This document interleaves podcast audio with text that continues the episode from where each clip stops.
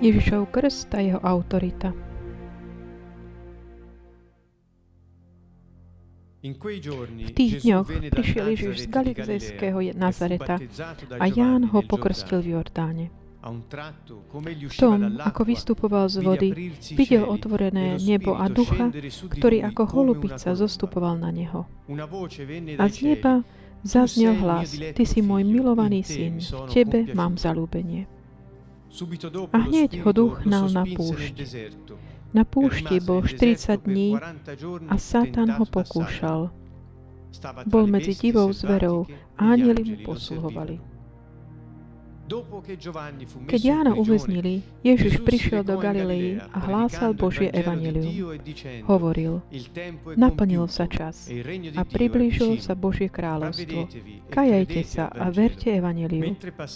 Keď raz išiel popri Galilejskom mori, videl Šimona a Ondreja, Šimonovho brata, ako spúšťajú sieť do mora. Boli totiž rybármi. Ježiš im povedal, poďte za mnou a urobím z vás rybárov ľudí. Oni hneď zanechali siete a išli za ním.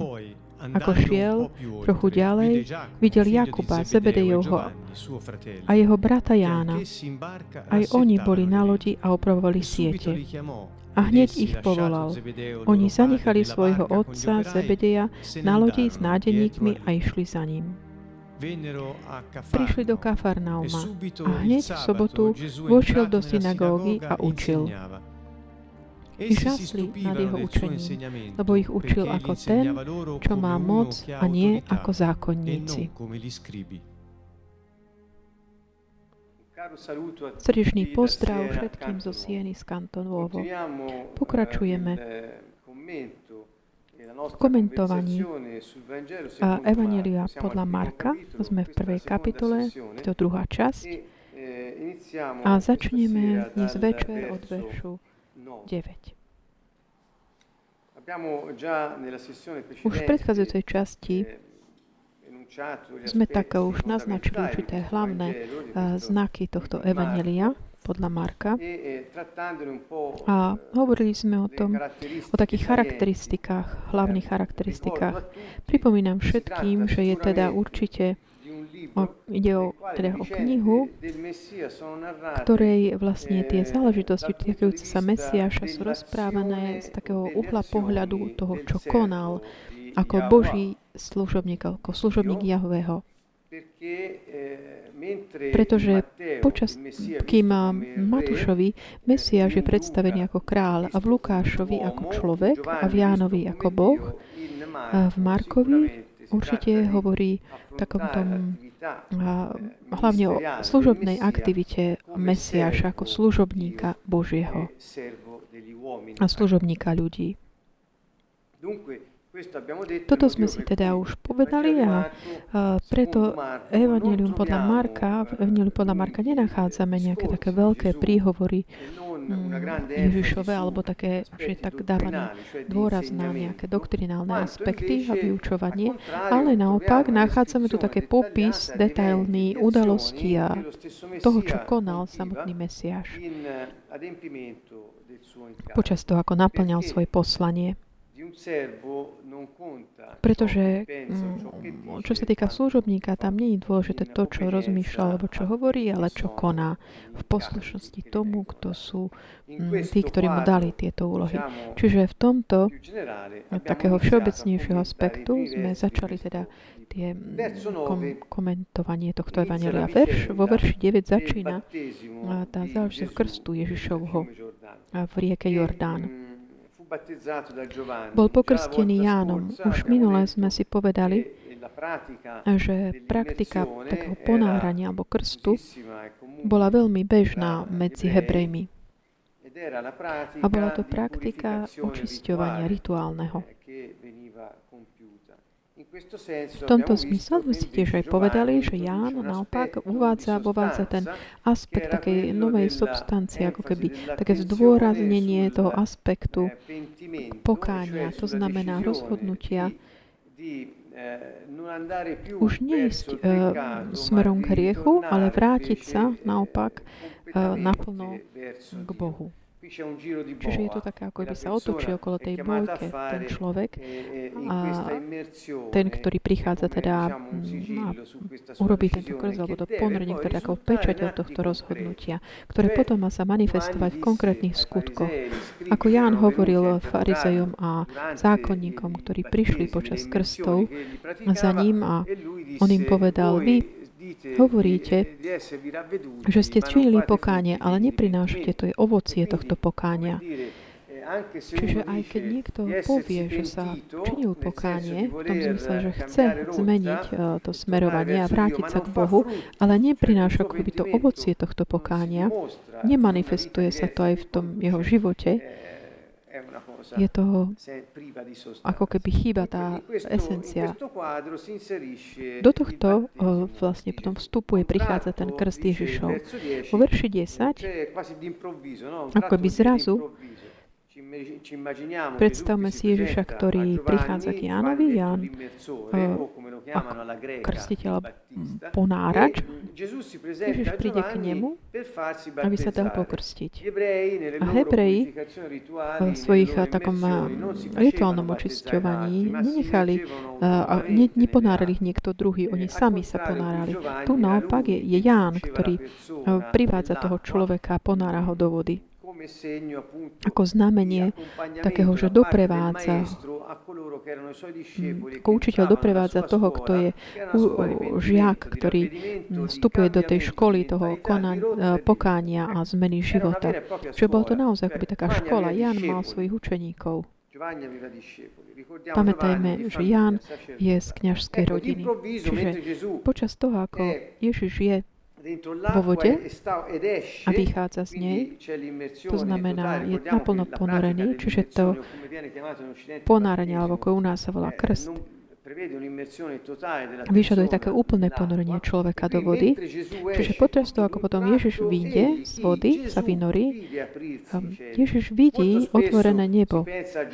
Často tu myslíme na Jána, ktorý ako svedok, že on vidí nebo a počuje hlas neba a vidí tú holubicu, na ktorá zostupuje na Ježiša, že je Duch Svetý. Ale v skutočnosti toto sú udalosti, ktoré sa týkajú viac menej Ježiša, nie Jána. V Evangeliu podľa Jána naopak, Ján rozpráva, že on je svetkom toho, že ten, ktorý sa ponoril a na ktorého zostúpil Duch Svetý, že Jan videl, že je Boh, uh, Boží syn. Že ja to potvrdzujem, lebo Boh mi povedal, že na koho budeš vidieť zostupovať holubicu a na ňom spočinie, to je on, ktorý, je, ktorý bude ponárať alebo krstiť Duchu Svetom. Toto sa udialo, lebo ja som videl, že na ňo zostúpil Duch Svetý ako v podobe holubu. Čiže Ján, ak hovorí ako v prvej osobe, že videl alebo počul niečo, hovorí, že videl, duch, ako Duch Svetý zostupuje. To ostatné je všetko, čo sa týka viac menej Ježiša a, a Boha. Čiže bez toho, aby vylúčil, že by aj druhý to videli a počuli, nehovorím tým týmto, ale hovorím, privádzam ako ten fakt hlavný, ako sa to udialo, že Ježiš vyjde z vody, otvorí sa ako keby nebo. Takéto grecké slovo, ktoré je tam použité, je veľmi také uh, pestré. A to nebo sa tak otvorí a vidí, ako duch zostupuje na neho, ako holubica, v podobe holubice.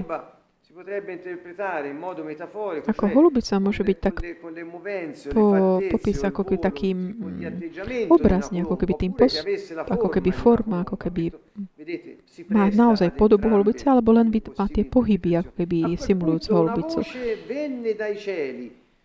A z neba zaznel hlas. Ten hlas z neba znamenalo dve veci. Z neba, určite z hora, z neba, ktoré sa otvorilo to, čo bola tá atmosféra nad tým miestom, kde Ježiš bol, že to nebo.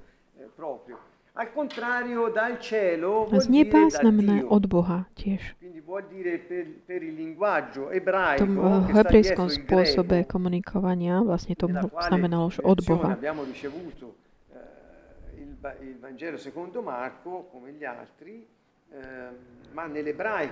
Čiže v hebrejčine, ktoré sa týmto veta nie je, to vychádza z hora, z neba. Bol to Boh, ktorý prehovoril. A hovoril tento hlas. Ty si môj milovaný syn. Tebe mám zalúbenie. Čiže Boh nehovorí tak všeobecne. Pozrite, toto je môj milovaný syn.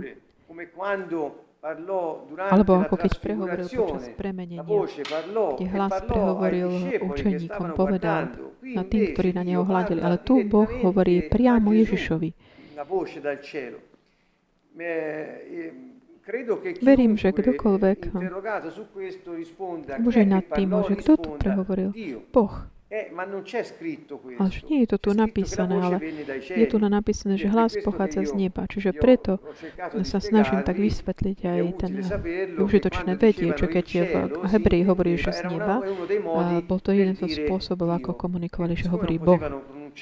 Keďže oni nemohli vysloviť meno meno Boha kvôli ľudským pravidlám, ktorú bola uvedené asi 200 rokov pred príchodom Krista. Čiže Boh, ktorý je Yahweh, Yahweh,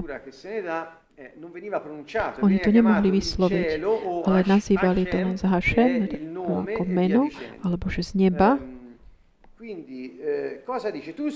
A povedal, ty si môj milovaný syn. Čo to znamená môj milovaný syn? Syn milovaný tanto amato, amato al di sopra milovaný nad čokoľvek iné. Tebe mám zalúbenie.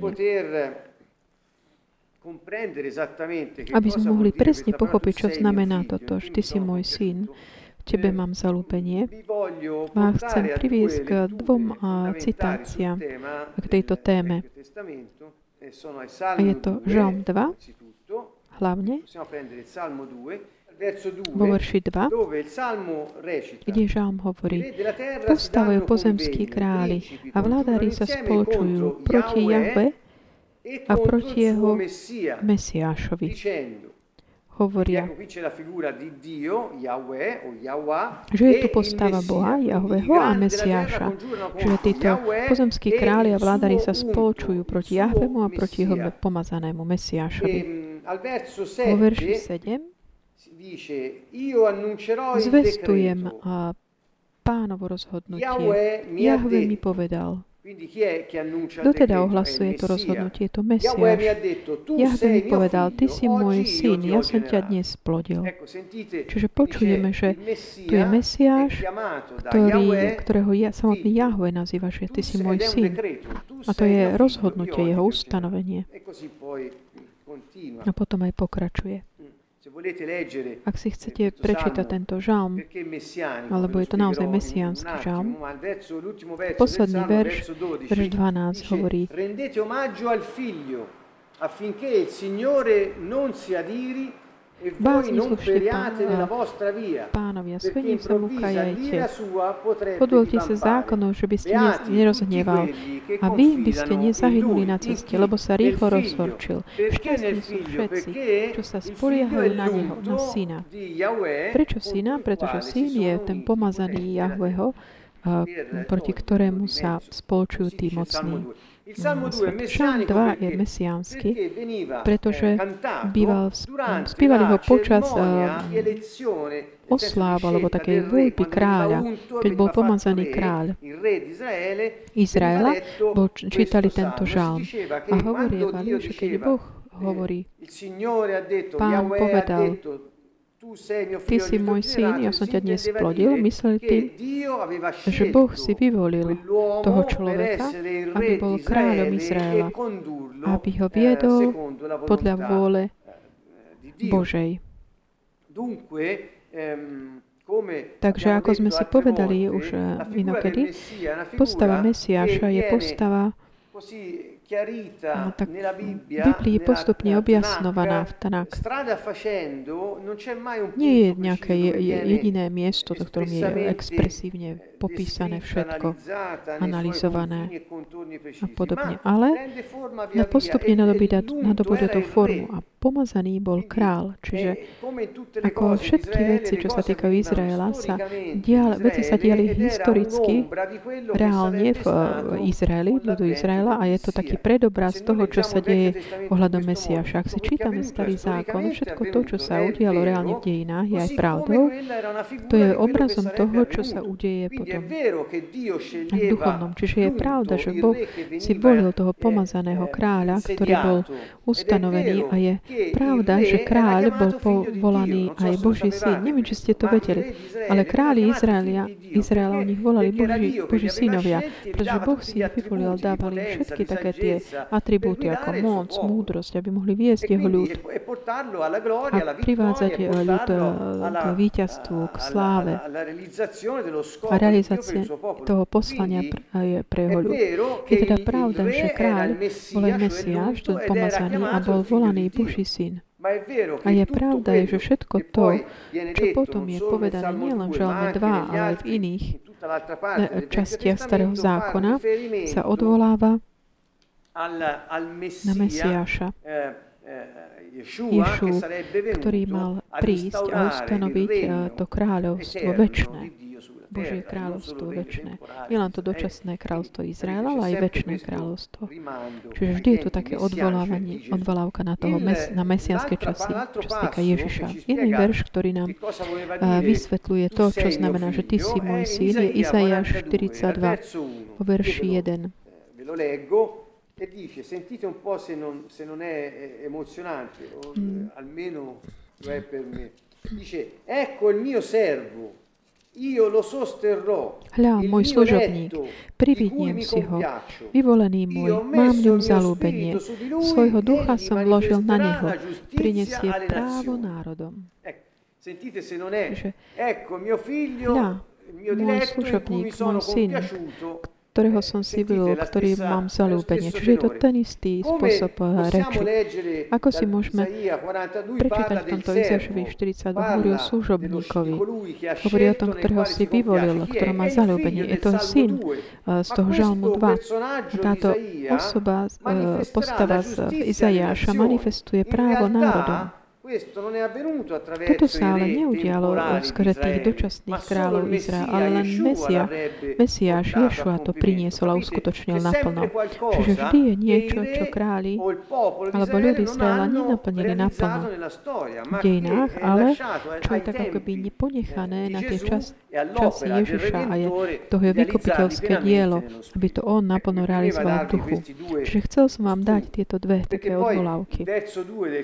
No potom verš 2 pokračuje. On nebude kričať ani hlučne volať, nedá sa na ulici počuť svoj hlas.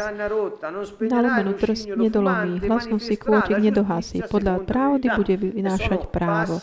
Sú to verše, ktoré sú citované v Evangeliách, čiže jasné, že tu hovoril o Mesiášovi. Ideme teda ďalej, čiže v ktorom mám zalúbenie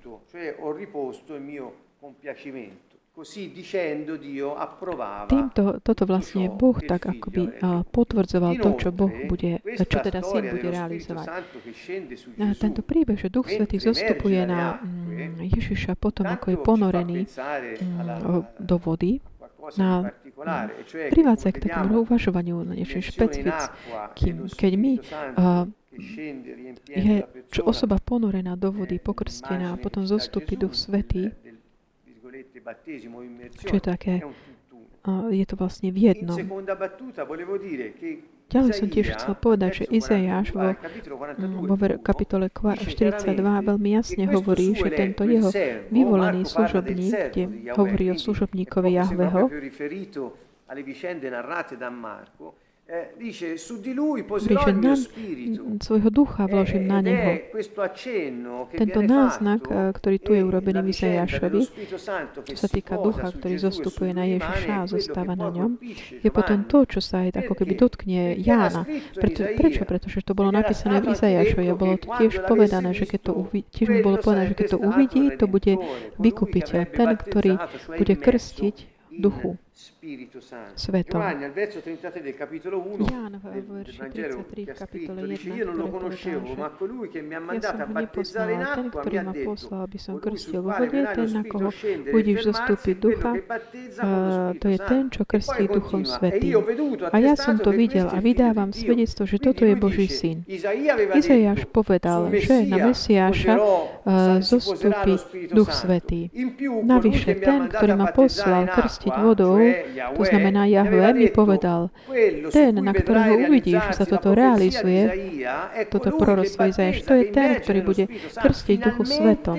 Čiže konečne takéto naplnenie v dejinách sa toto realizuje. Duch Svetý, ktorý naplní e veriacich a potom prebýva uprostred svojho ľudu. Čiže už nie o v nejakom stánku alebo chráme strovenom rukami človeka, ale v človeku. Takže toto bolo takéto e také dice napätie, ktoré visto to. Ján il to videl, že on je syn 2 zo e Žalmu 2, parlava anche ten, o ktorom hovorí avanti Keď ideme ďalej, hneď potom al verso 12 lo v spirito verši lo sospinse 12, nel deserto duch ho vedie na púšť. 40 Tam zostal tentato 40 da dní a. Satan ho pokúšal, že bol medzi divou zverov a anieli mu posluhovali. Je to len také veľmi strohé to rozprávanie tu, čo týka Marka aj ohľadom tých pokúšaní na púšti. Čo je taký, vyvolá taký veľký kontrast. Tento syn, e, e, e, e deserto, Satana, tentazione. a, syn a potom púšť a Satan a pokúšanie. Pretože tá predstava toho, že syn nás vedie k tomu, a, že Adam bol tiež syn Boží, Evangeliu podľa Lukáša. Adam, E Boží syn. Ancora il Salmo 2 dice Ďalej tiež Šalm figlio 2 dice hovorí, že syn je ten. Mesiáš, pomazaný eh, Jahveho.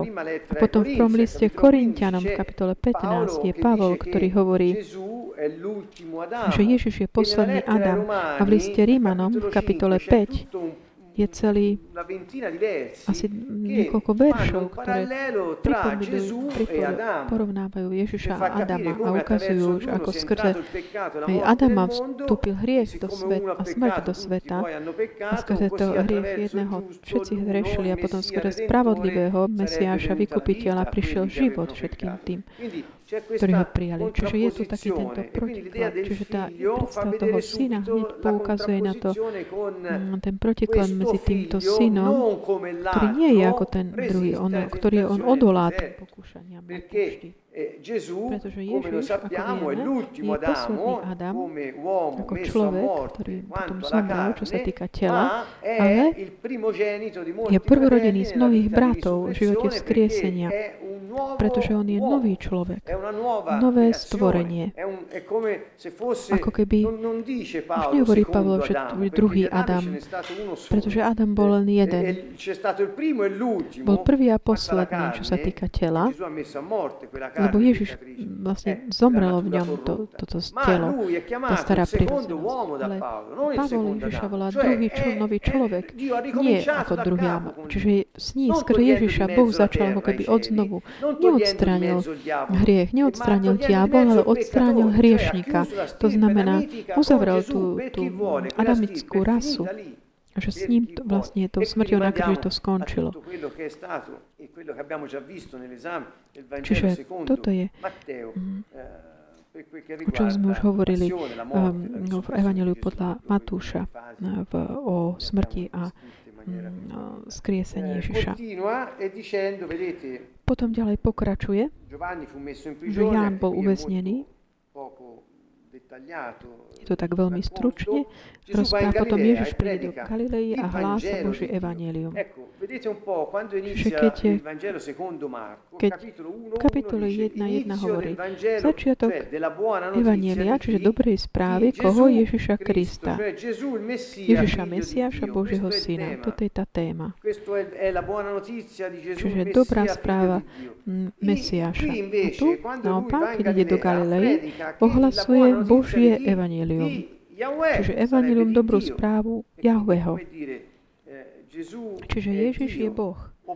Alebo Ježiš prináša dobrú správu od Boha.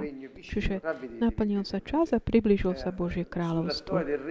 Ohľadom kráľovstva, ktoré je blízko, sme už hovorili veľa mm, podľa, Evangeliu podľa Matúša. Chcem tak počerknúť hlavne to, že čas sa naplnil. Ježiš teda uvádza svoje kázanie. Hneď ako prvá téma je téma kráľovstva. Hovorí to a odvoláva sa na to, že čas sa naplnil. Čiže dozrel čas, plnosť časov nastala. A že vtedy Božie kráľovstvo môže byť znovu dané ľuďom. Toto je to posolstvo hlavné.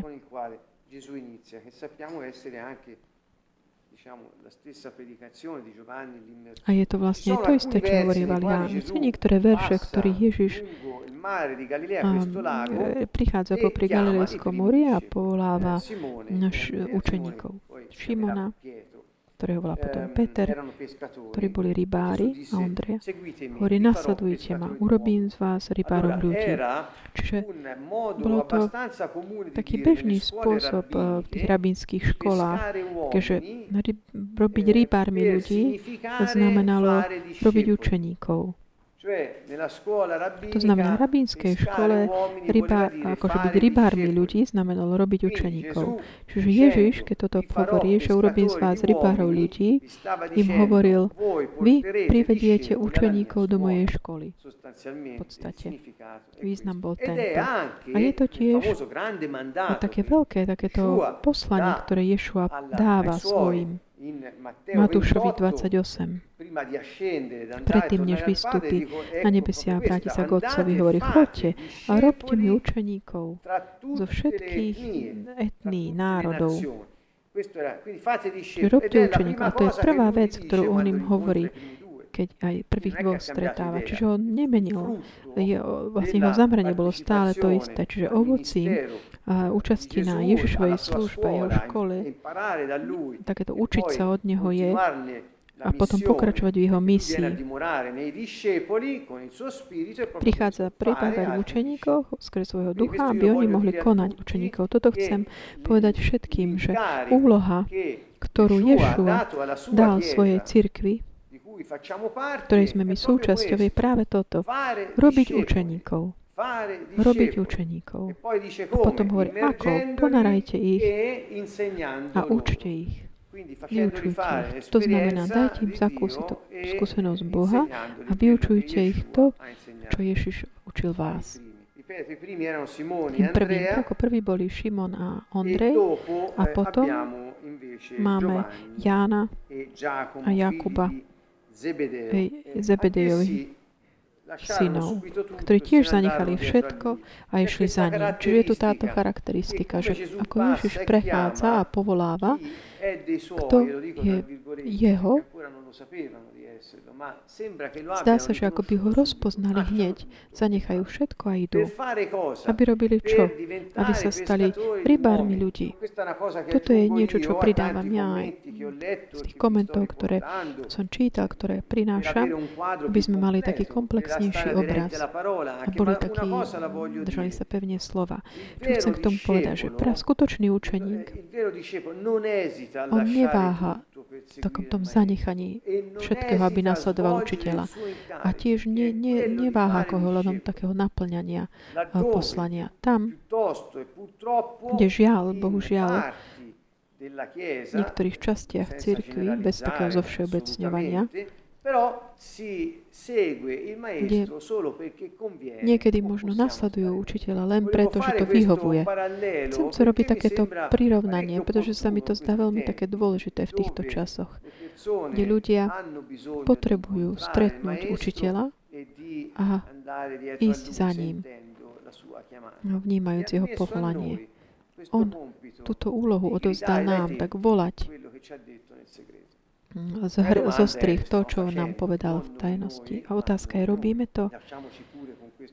Čiže za nich položme si túto otázku, aby nás tak eh, pomkla, aby sa tak mohla pozbudiť. Keď potom prišli do Kafarnaumu a hneď v sobotu Ježiš vošiel do synagógy a učil. Čo robí teda? Ježiš je Hebrej. A Ježiš je medzi Hebrejmi. Církev boli Hebreji. Mnohí žiaľ toto tak ako by oddelujú, či už písma, alebo aj skúsenosť ako by to oddelujú od heb- jeho hebrejskosti. Ješua a jeho posolstvo a jeho život. To nie je možné oddeliť, pretože čo robí Ježiš v Kafarnaune? Hneď príde, je sobota a ide do synagógy. Ako by urobil aj akýkoľvek iný hebrej. A čo robí? Vyučuje. E a všetci tak žasli nad jeho učením. Čiže bolo to niečo, čo robilo pravidelne. Oni pravidelne akoby žasli nad tým nad jeho učením. Lebo ich učil ako ten, čo má autoritu a nie ako zákonníci. Kto boli zákonníci?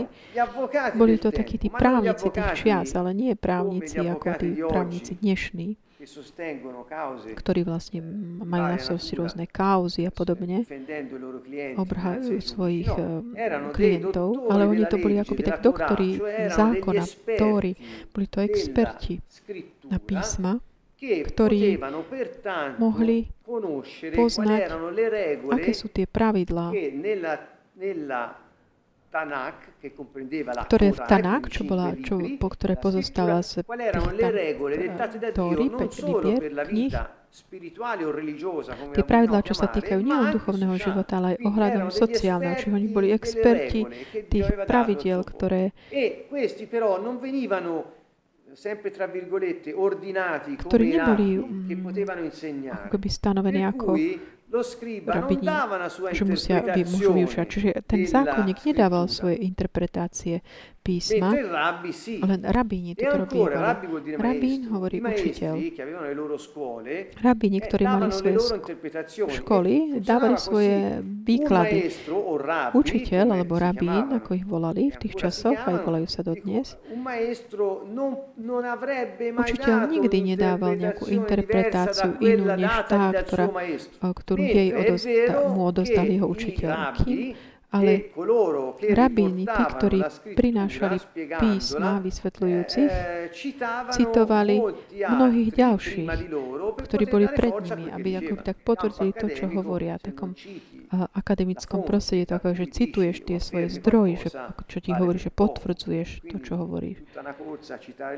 Čiže takéto citovanie, že keďže ten a ten povedali toto, ja to tvrdím preto a preto. A to bol tiež ich spôsob konania. Čiže on mal ale autoritu, on necitoval iných, aby potvrdzoval svoje tvrdenia. On nie v tomto evaníliu, ale evaníliu podľa Matúša Ježiš hovorí, povedali vám, že, ale ja vám hovorím. Čiže vidíme, v čom bola tá jeho autorita. Práve v tomto. Čiže on nepoužíval rabinov na to, aby povedal, keďže oni povedali toto, ja mám pravdu, lebo hovorím to isté.